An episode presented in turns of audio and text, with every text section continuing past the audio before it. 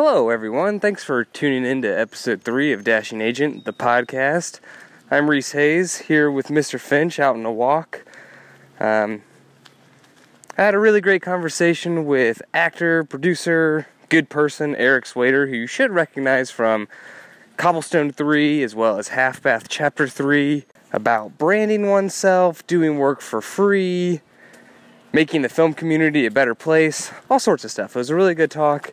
We talked for a while, and there's a lot of good stuff. That's why I'm not trying to intrude too much upon that conversation. And also, Mr. Finch is taking a shit on the sidewalk now, so I gotta pick that up.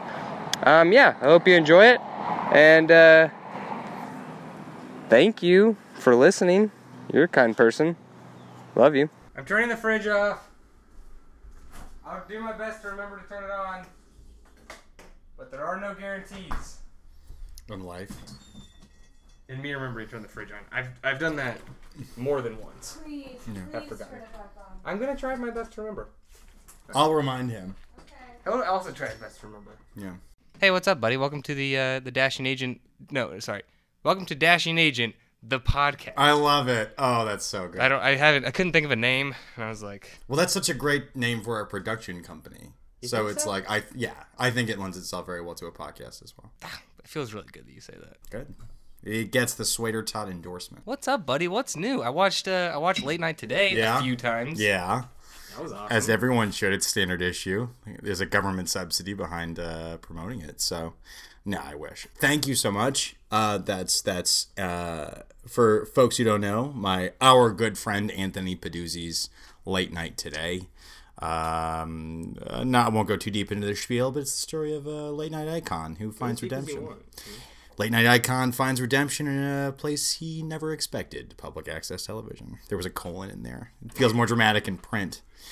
Um, but yeah, it was a great production. Um, it's one of those things where he and I definitely want to do more with it. And we're going to see where things take us. But I know there was some talk of a feature adaptation. Is that still in the works? there was talk of, I think at one point he had thought of it as a feature. I think at the last time we talked about it, we kicked around the idea that it might become a series of some kind. Um, it, it's it's I think it's a matter of you know it's it's it's Tony's baby. You know, I just came on to help midwife it, so it's one of those things where I would do it forever if I could. I would play George forever if I could, but mostly I want to work with Tony, and so I will pretty much do whatever Tony throws me. yeah. No, he's amazing. I, I loved it so much. I thought your performance was incredible. Thank you. Um, my only complaint Yeah. about the whole thing Yeah. was that it. I wanted it to be a feature. It felt like a feature, but wasn't Yeah. given the time. You know. Yeah, that's something we talked about a lot um, in the the aftermath of the production and release. This idea of like, it's it's in a positive way, it feels unfulfilled to us, and I think that that's something we definitely want to expand and grow and, and develop. Tell me, tell me a little bit about the um, about the Sweded Silence of the Lambs. Oh, the Sweded silence. Well, as many people know, uh, last year the uh, uh, Oscar-winning uh, Sweded film uh, entry, our entry, um, just swept Yeah, Willy Wonka and the Chocolate. swept the swept the the hearts and and swept the hearts right off their feet. Um, and it was it was a lot of fun to make. It was one of the craziest things that we've ever done. Um, it was a thing that really found itself in the edit, and apparently people thought it was quite amusing. It's hilarious. Uh, we were making a serious film. Uh, and apparently, apparently, people took it differently, and that's fine. Um, no, that was a hoot to do. Uh, we got the call. I got the call from from Tony and another very good friend of mine, Shannon Daly, a brilliant production designer, uh, who also production designed Late Night today. Um, basically, at the last minute, saying, "Hey, we got to do Silence." I think I was at work. They were like, "We're doing Silence of the Lambs. We're Sweding it."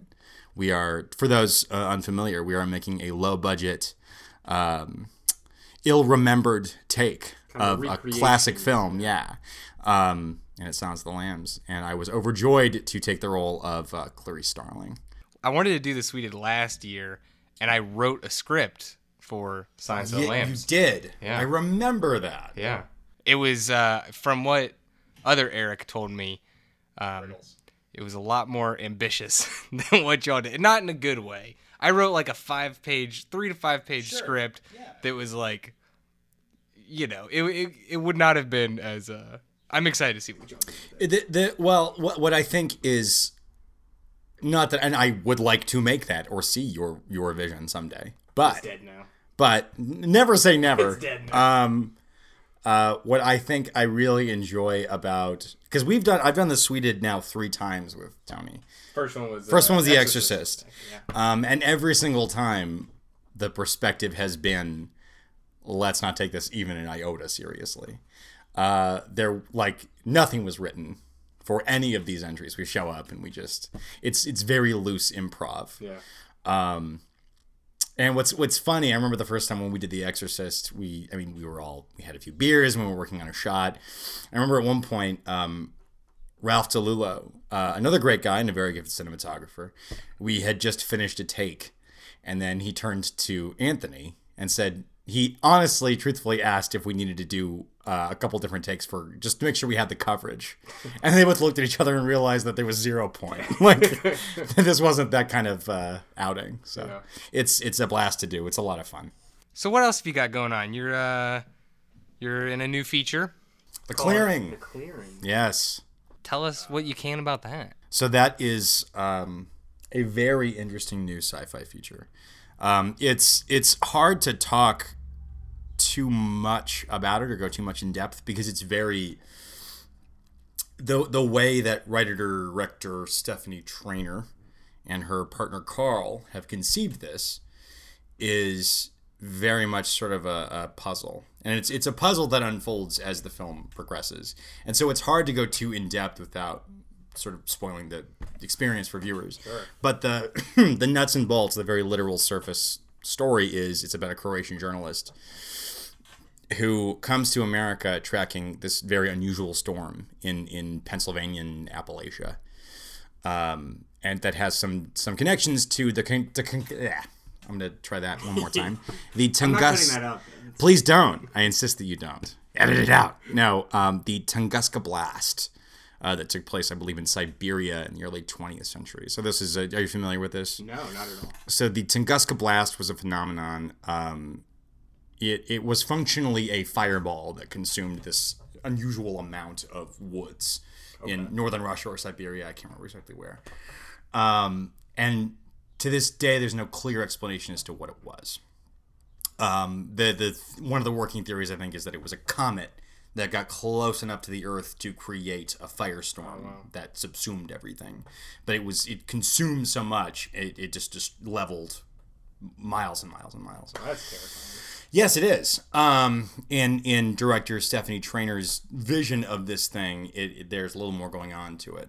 It's it's a more uh, I don't want to say supernatural. It's more of a science fiction interpretation of the event that has some connections to this storm that takes place in Pennsylvania. So it follows our hero, this Croatian journalist, into this storm as she in, interviews people who have suffered from its effects. What role do you play? What's your deal? So I play um, in previous continuity. I play the character's father. Okay. So I am the character's father in in flashbacks and sort of previous continuity. Gotcha. And that's why the beard is extra big. Correct. That's why I have a trademark sweater beard going, which for the viewers at home is significant at the moment. Yeah, just a big bushy beard. It's a bushy, a great big bushy beard. Ah, hot fuzz. Oh, this is great. Yeah, boy. This podcast is off to a good start. What are okay? So what are you working on? Just a lot of cobblestone, man. Yeah. Yeah, we're doing that. Um, we're trying to find some freelance clients, Sure. um, and then I've got some ideas for some like little, short, sort of micro documentaries. But yeah, other than that, just kind of we're just struggling to finish. We got we've shot almost all of four, and then we've got three more episodes after that. But yeah, it's true. So I'm I'm pretty pumped up. We're still struggling to write episode 6 Episode five is good to go. Your character's in episode five, I know. so that's exciting. I'm excited about it. Um, but yeah, and then I, I know I know everything that happens in seven that hasn't been written yet, but six is really, really throwing us off. Is it vexing you? Yes, um, Eric and Reese go to hell. It's like a big thing, and we're like not quite sure how to get them out of hell. So that's what we're struggling with right now. That sounds like a cool episode, though. It should be fun. I don't know. We So, like I said, we want we want Russell to come back to play Fran. Yeah. Um, and if they go to hell, they'd probably see a demon. Yeah. So we were thinking Russell's working for Microsoft or something out in Seattle. Yeah, yeah, yeah. And we were like, well, maybe we should make hell Seattle. But yeah, that's about it. Um, oh, uh, so I reached out to to Mark Cantu Yeah. uh, about his new movie. Mm-hmm. I don't know where I was getting at with this, but uh, oh, right. This was supposed to be a segue into um, making the Pittsburgh film community a, a better place. Absolutely. And uh, so yeah, I think it's really cool that there that there's two indie features being shot in Pittsburgh right now. Yeah. which is awesome. Yeah. They both seem like really interesting projects. We, we are at a good moment where we have people who are beginning to figure out how to do this independently. And I, as you, I worked with Mark on my first feature performance, which was Night Zero, um, and that was God, two years ago at this point, just about, which is wild. It's interesting watching people learn from their experiences and begin to develop beyond them, because it seems like that's the pattern: is that that you get the opportunity to do a feature, you do short work in between. You do you pick up whatever film gigs you can and then you learn and you build on what you did previously. Um, it's it's it's not unlike a, a film school experience where it's you you try an experience you stretch muscles in a way that you hadn't before and you build on that. Um, and so i think that we are at an interesting point. We're an exciting point where i think we are beginning to see indie crews get things off the ground. But yeah, I think it's really cool. I think this summer's like really big for the Pittsburgh indie scene. I'm really excited. I, I think there's effort, and I think that that's that's exciting and really cool. I will say, and the the thing that I think I've continued to harp on to people about is I'm I am really passionate about series. I think that is the because features are great and they're a great way for filmmakers to, to set their roots and build reputations. But I, I think in the market that's emerging, I think series are are the most exciting route.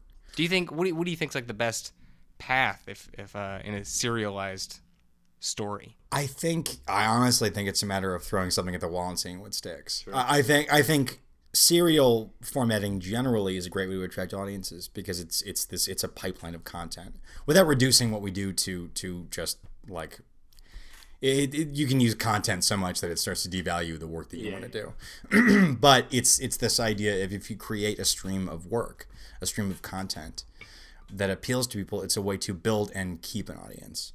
And I think that that's I just think that's the ideal way for for new filmmakers to do that. I think if you look at um, Edgar Wright and Spaced, One of my favorites. it's a great great show and i think it i think it effectively built his reputation because i think it it's the kind of thing that builds a cult following and i think it attracts a lot of people in the way that certainly features can but not to to a more limited extent Yeah, I understand that. I mean, that was honestly the intention of Cobblestone, and we've we've failed spectacularly.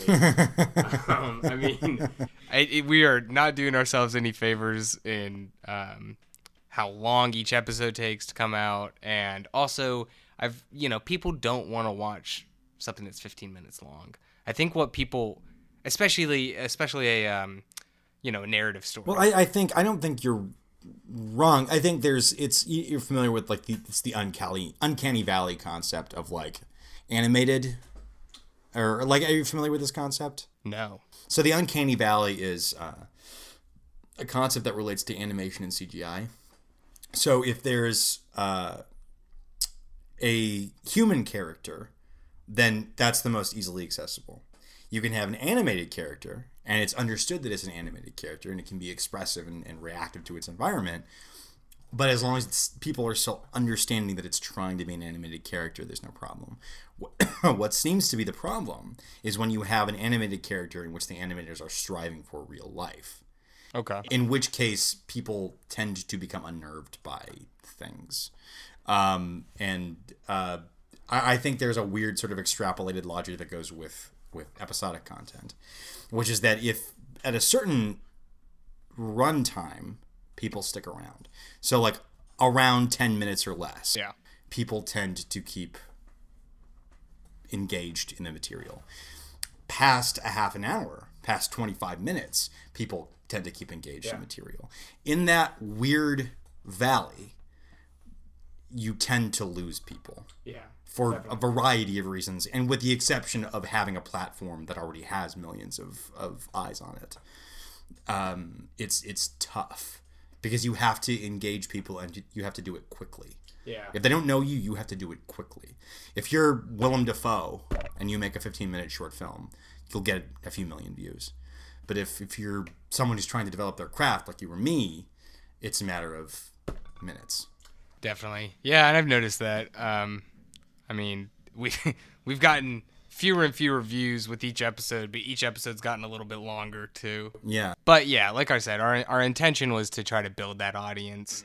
Um, I think that's that's something that I I didn't I never thought about before. Um, uh, you know, before like a year ago, really, was that I've been making movies since I was ten or twelve years old, and consistently no one watched them.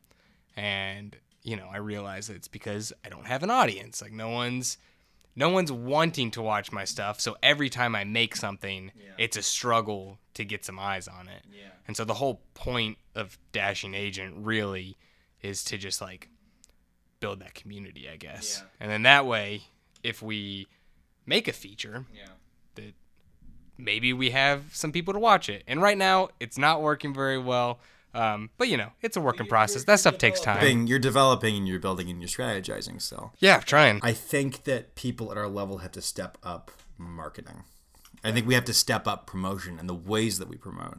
I think that we have to start looking at how features, series, etc., with with larger followings, with built-in audiences, how do they promote their work? What style of marketing brings people in? Because obviously, part of it is the audience. If- If there's a show on NBC, it's gonna get a couple million people to watch at least the first episode. But properties that have marketing that hooks people, that keeps them interested without divulging too much, it tends to bring in viewership. That there there is a market behind good marketing and good promotion.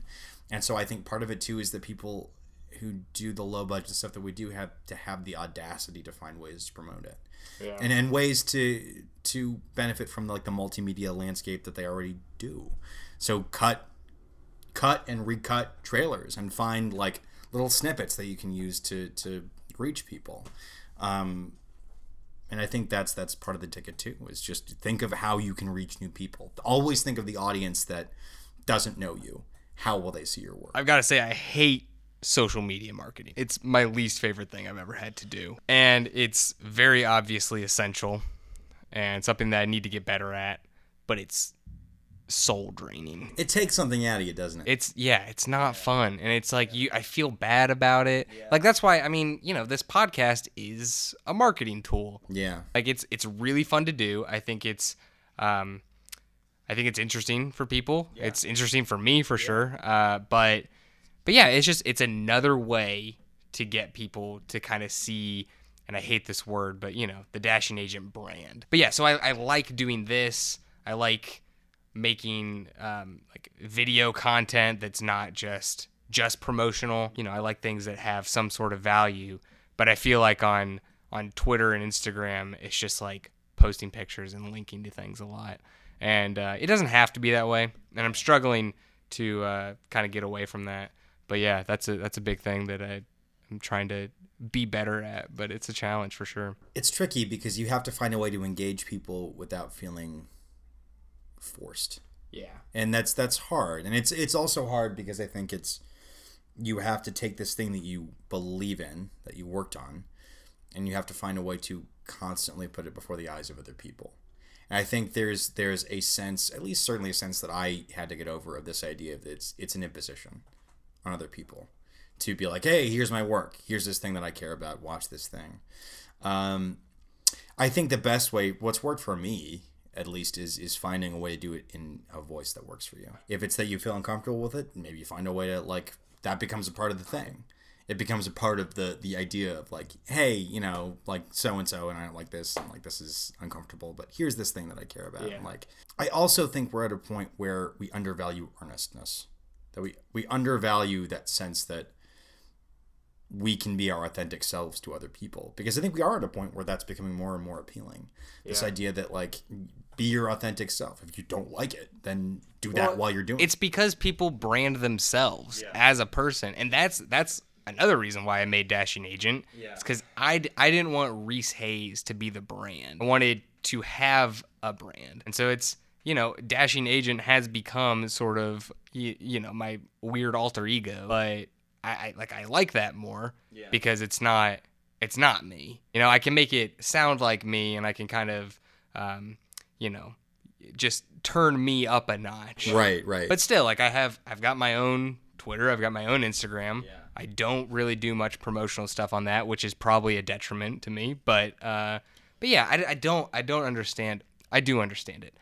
I don't want to brand myself. It's really scary, honestly. it's a fine line to toe when you're an actor because there's also the additional discomfort of other people worked on this a filmmaker crew like a screenwriter sat down and wrote this filmmakers got together and made this.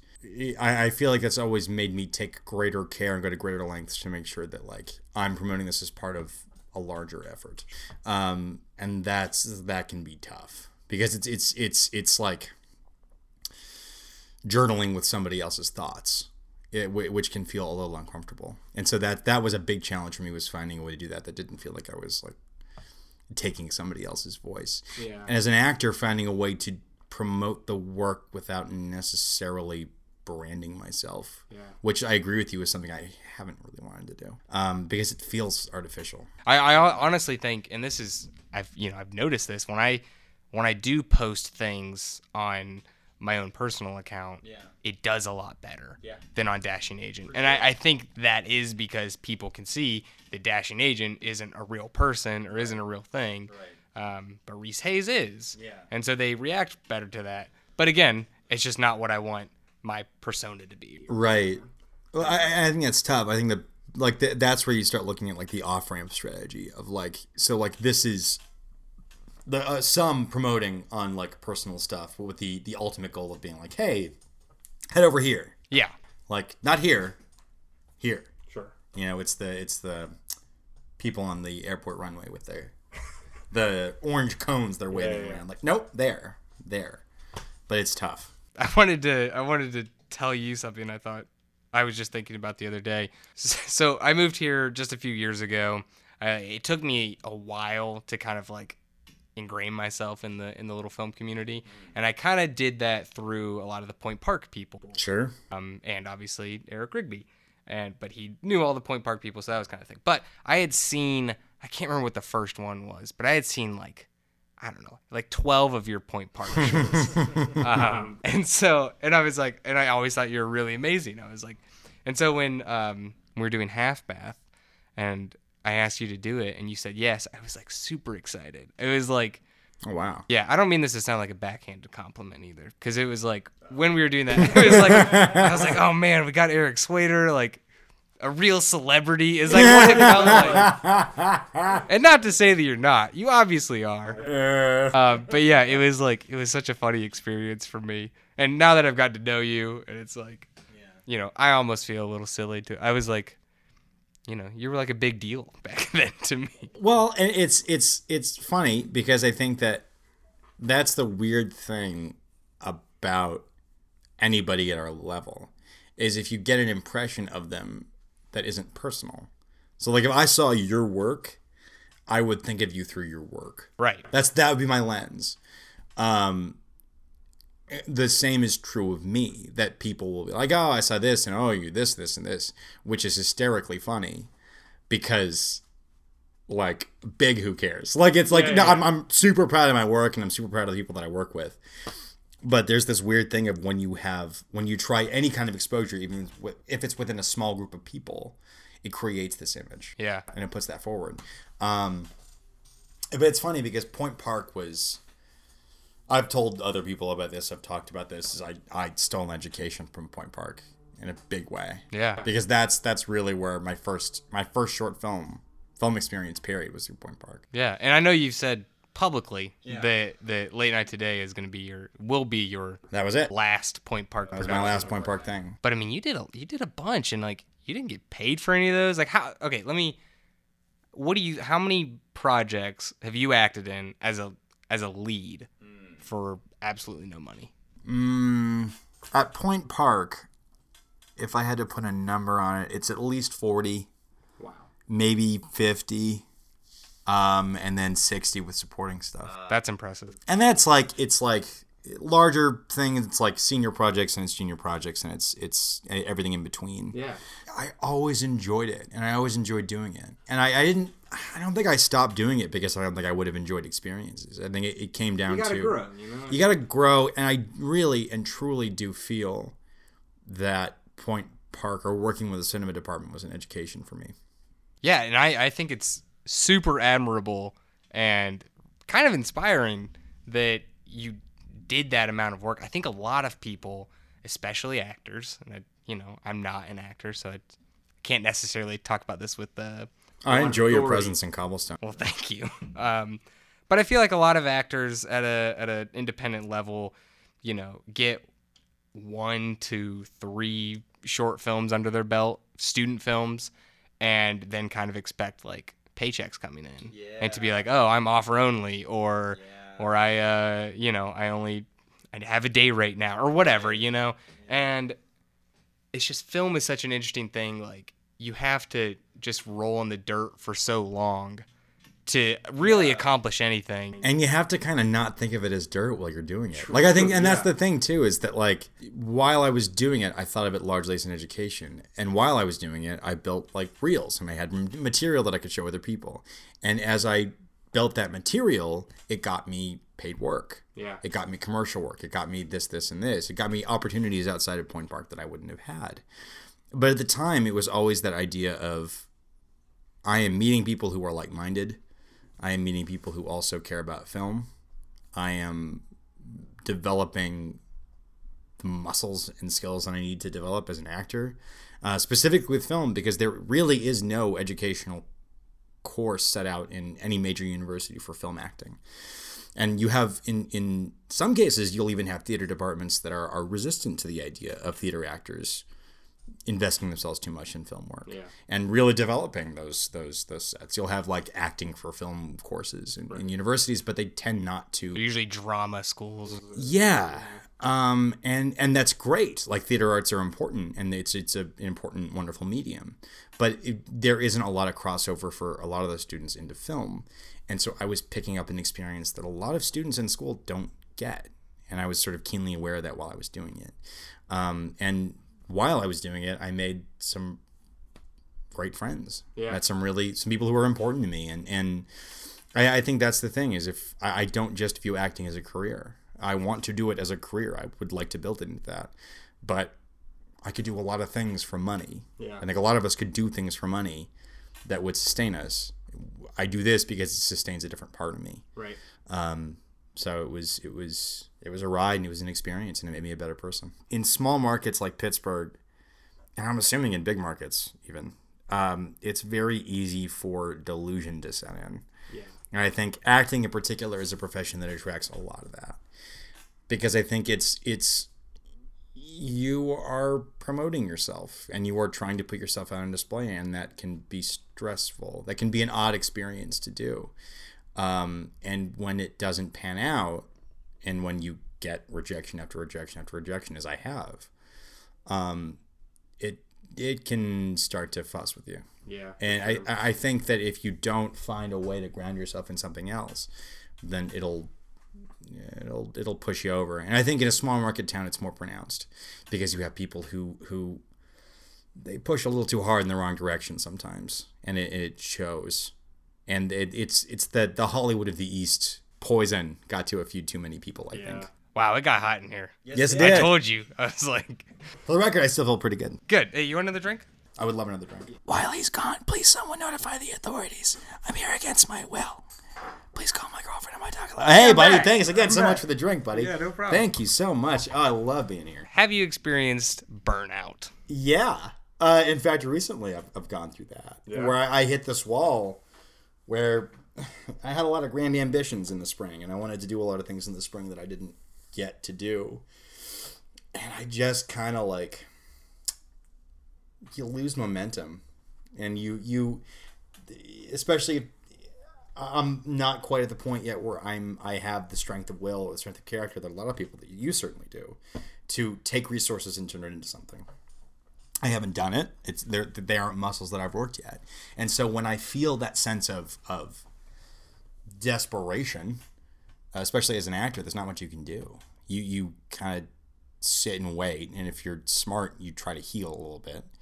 Um, and on top of that, from a personal standpoint, I'm a very political person, and I've uh, with the presidential election ramping up, I I feel more invested in that without getting into too much detail. But that was another element for me too, is that I I I care very deeply about that stuff, and I have my entire life. Um, and so it was this sort of weird moment where I I sort of for some reasons consciously and some unconsciously I sort of took a step back. Um, and I've also my entire life had issues with depression that I think sort of reared their head in the last couple of months where it was like, do you feel comfortable? Do you feel healthy? And there was a moment I don't think where I did. Um, and I feel much better now. I'm in a better job and I live in a really great new place with my girlfriend who's amazing and our great dog and we have a backyard and like things are good. And I think I'm back at it, especially with the clearing has has has put me in a much healthier position too because it's given me a way to use the tools at my disposal. I, I don't know if you've experienced this, um, but especially when I was on Mindhunter, not so much now that I'm unemployed, but a little bit.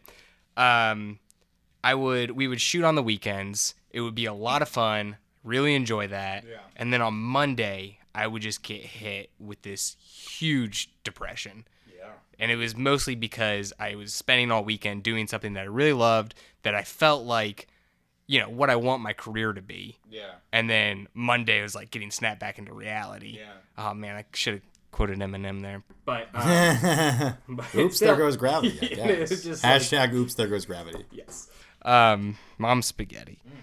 But it was uh yeah, it like that was a real struggle. It was a not fun to deal with. Yeah. Um, but I don't know if that's something that you've gone through too.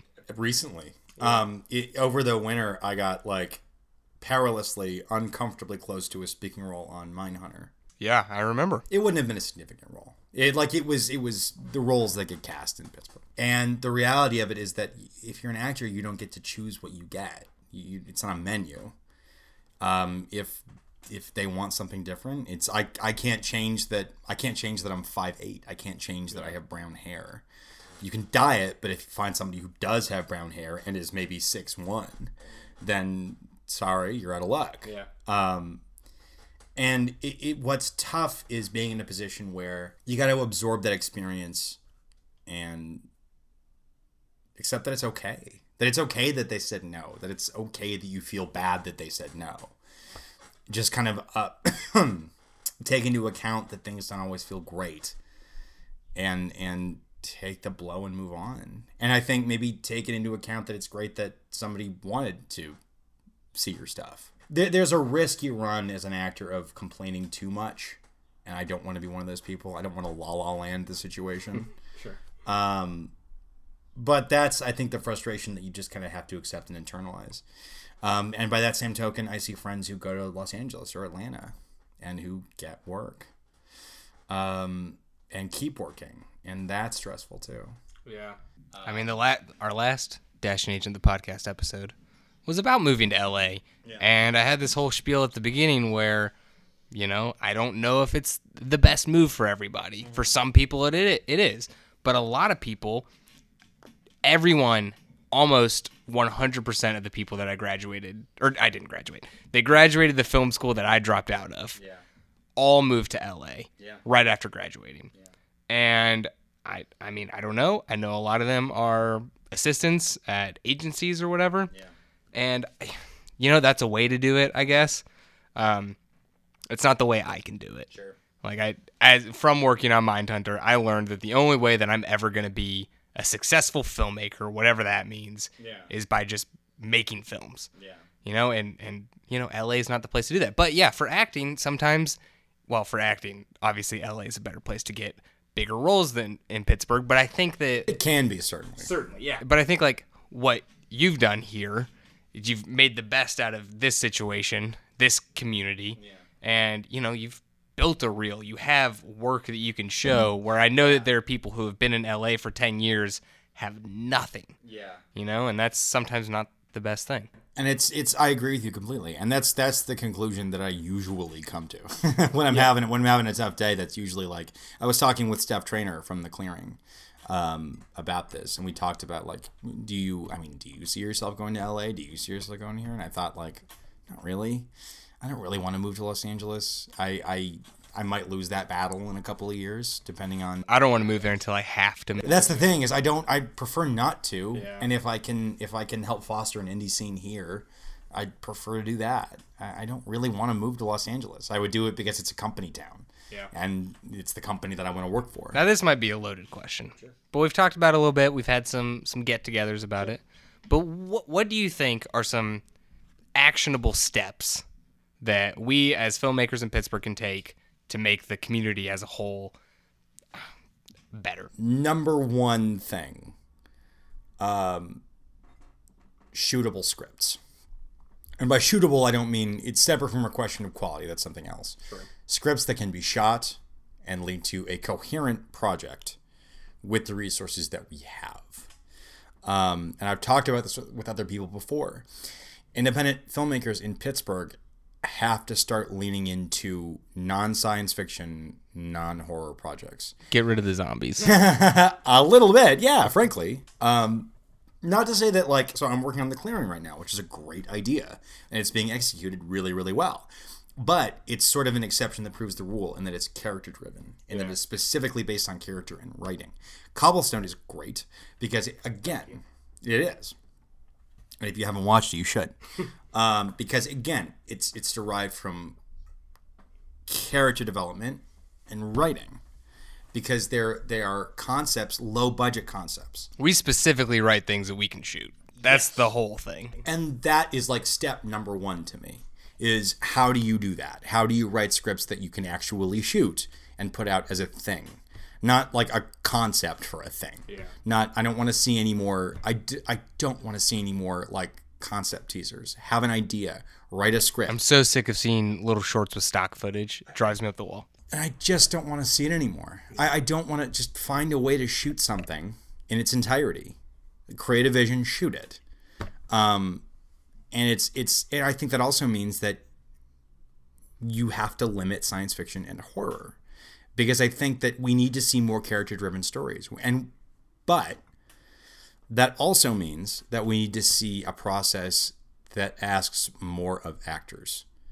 That that all right, you have a low budget script. It's an independent script. It is a dramatic or comedic piece, and its its ultimate success is derived from the collaboration between director and actor. So that needs to strengthen because there are, I've seen too many directors in Pittsburgh who don't know or don't really want to connect with their casts.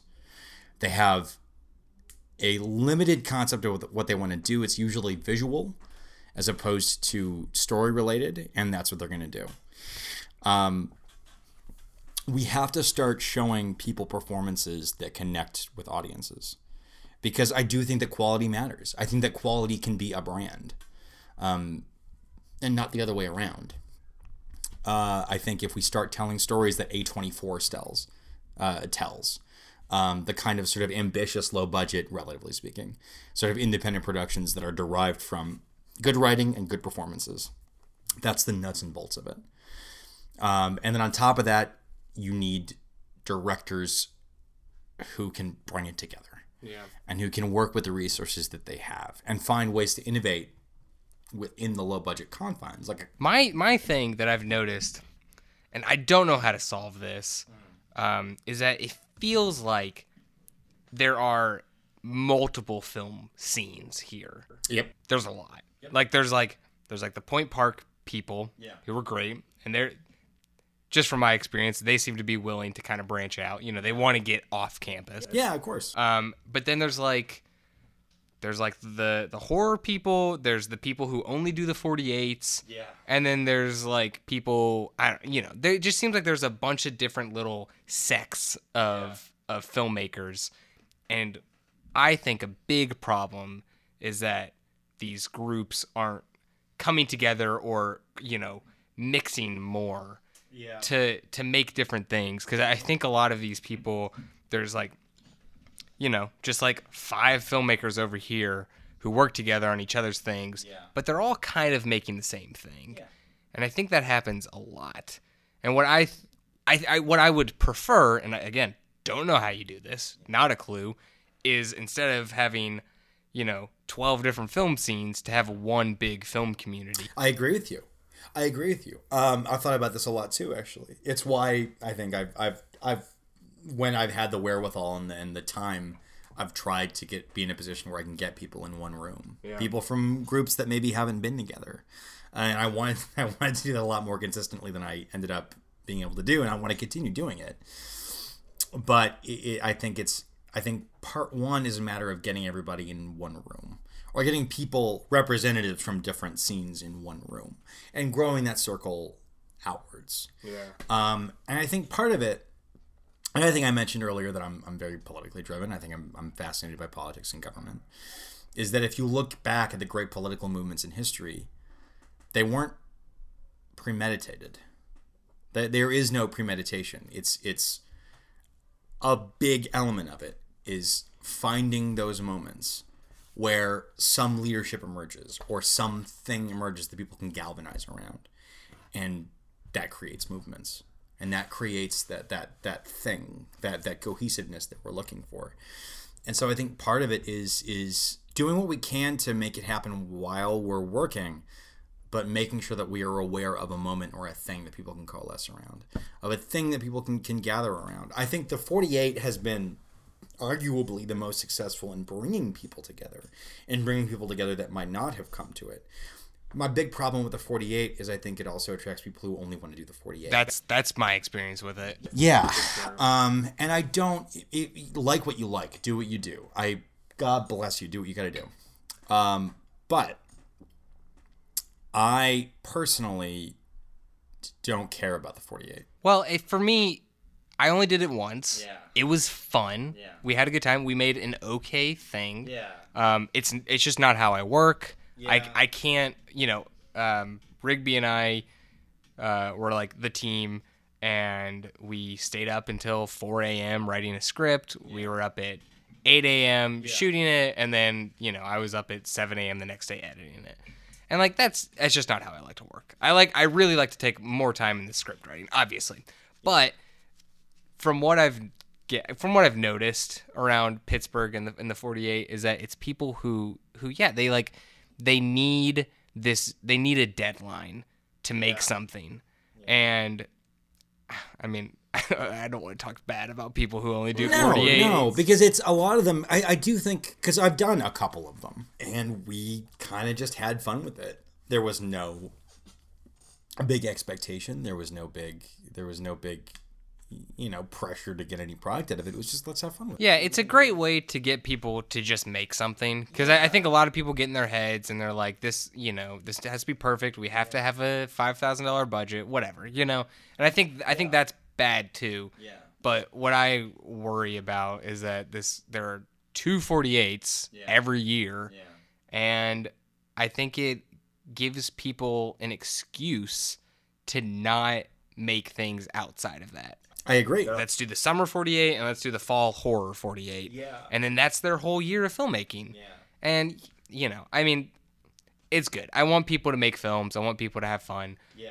um, but i also want people to honestly take it just a little more seriously And I think that's the question: is how do you how do you bring people together with the same level of interest that that seems to generate? Um, and I think that's the tough part because I think in a town like Los Angeles or New York, the reason is money. I, I just when you when you don't have resources, there needs to be a bigger f- force to galvanize people.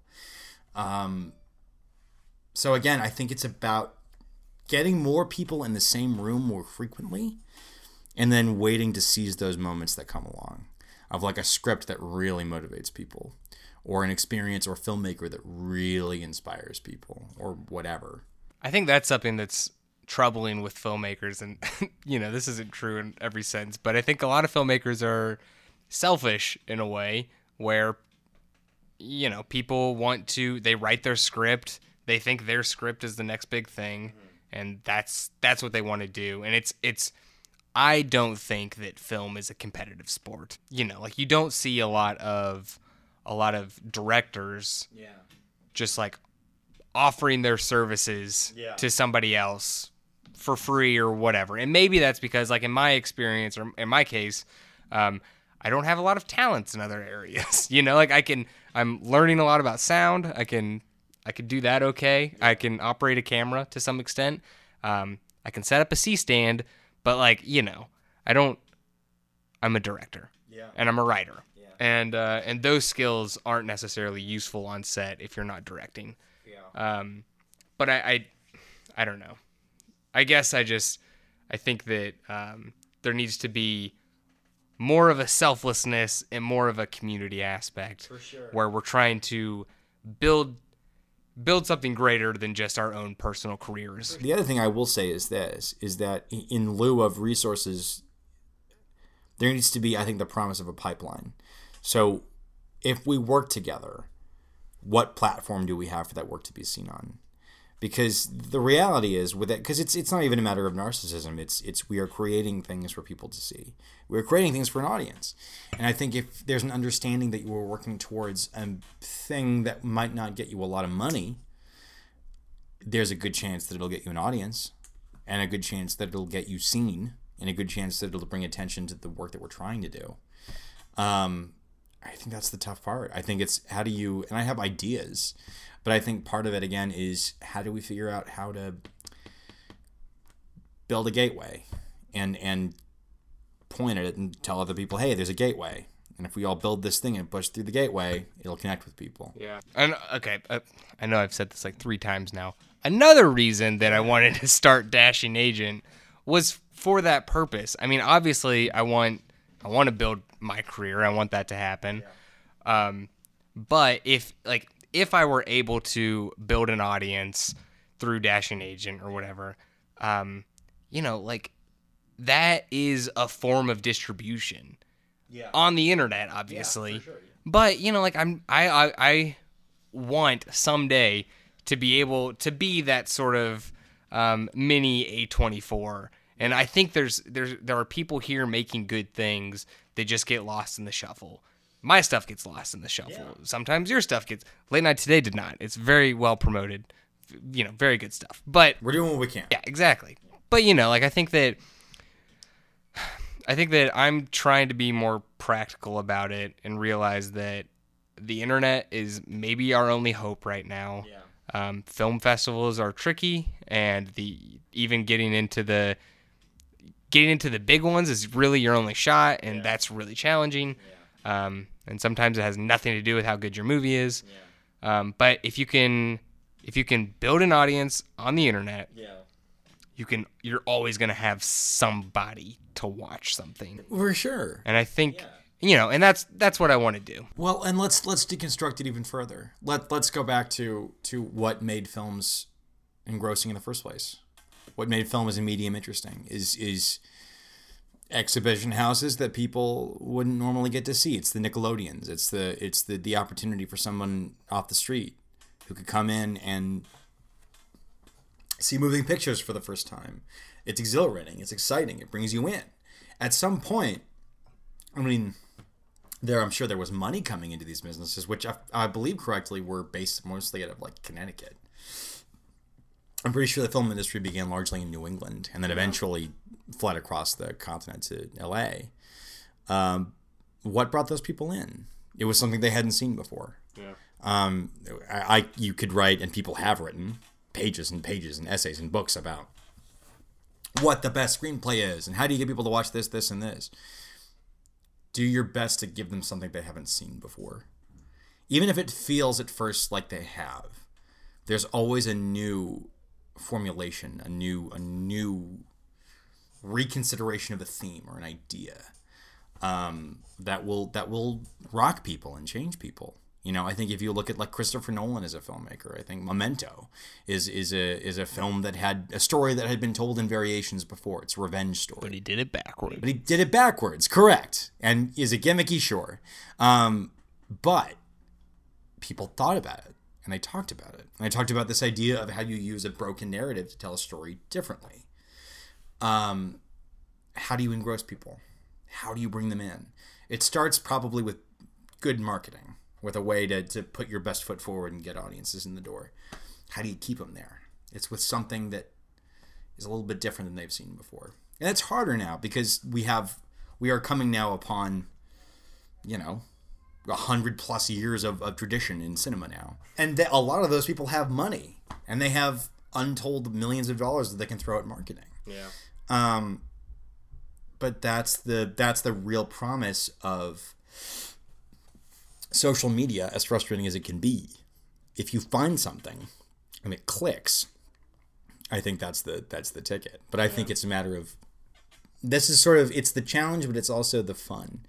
How do you find something people haven't seen before?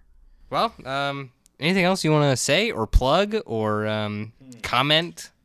Um, you know, the clearing uh, is I think the big thing on my docket right now. Uh, production wraps on that. Principal production wraps in the next week or so. Um, but I'm very excited to see what comes of that. I think the director Stephanie Trainer and her writing partner Carl Nyquist. I hope I'm getting his name correct. I feel I'm gonna feel real bad if I don't get it right. He probably won't listen to this. So. He probably won't, but he's a great guy and a really smart guy. They're both really cool. Um, and they're really exciting voices to have in Pittsburgh. And so I'm excited to see what comes of that. I have a couple things that I am writing. One project I hope to have actually developed and done in the fall. I'm excited for that one. Um, so we'll see where that goes, but I'm I'm in the throes of writing that. Um, so I I part for me, I think it's mostly just I'm branching out from acting and trying to do writing, and at this point, that's, that's my great. next goal. But let us not forget. Yeah. Late night today. Late night today, folks. Late night today. Anthony Beduzi's late night today. It's a tale Late of today. tale of late night redemption. Uh, icon George Stanton finds himself knocked off his uh, perch, the throne, if you will, uh, is uh, rescued by an ambitious young producer uh, who might just know a way back to the top, even if it's through an unconventional means. Late night today. Anthony Beduzi's late night today, featuring yours truly, Eric Swader, and the wonderfully talented Emily Good. Late night today. Late night today. Yeah. Well, let's also plug um uh what is it? It's uh on Instagram at all of the PGH pup. Is that is that what Olive, the PGH pup, the Follow one Olive. and only, the cutest dog in the She's whole such a damn world. sweetie. Real sweetheart. Um, um, it really only in that league is is Mr. Finch here. Yeah. I don't even know. Olive might be a, s- a- ahead of the game there. I want to see them together in a production. I think they, I think they would make a wonderful team. I do too. Mr. Finch would hate that though. He's really bad with it. Let's use that. I, I'm worried that Olive will be upset or offended. Let's use that. No, but she's great. Um, and then you can follow me at Real Swader Tot. Uh, Let's see. We talked about Julie a few times. We did talk about at Julie. Julie. Griffith. Is there an underscore in there? at I can never remember what her, her Instagram handle is, but when you when we do this, we can tweet it out and like sure. we'll associate it with it. Uh, Julie Griffith, who is a wonderfully talented photographer, graphic designer, social media marketing guru, um, who's a real ace. Real proud of her. Real happy for her. Love her a lot. And then other than that, keep following the clearing. That'll be coming out eventually. And of Follow course, the storm, hashtag follow, follow the the storm. Duh. And of course, late night today. Late night today, folks. Anthony Bedusi's late night today. A tale of late night redemption. A tale of redemption. Very late at night. Thank you, folks. That's it for Dashing Agent the podcast. Uh, have a great night and late night today.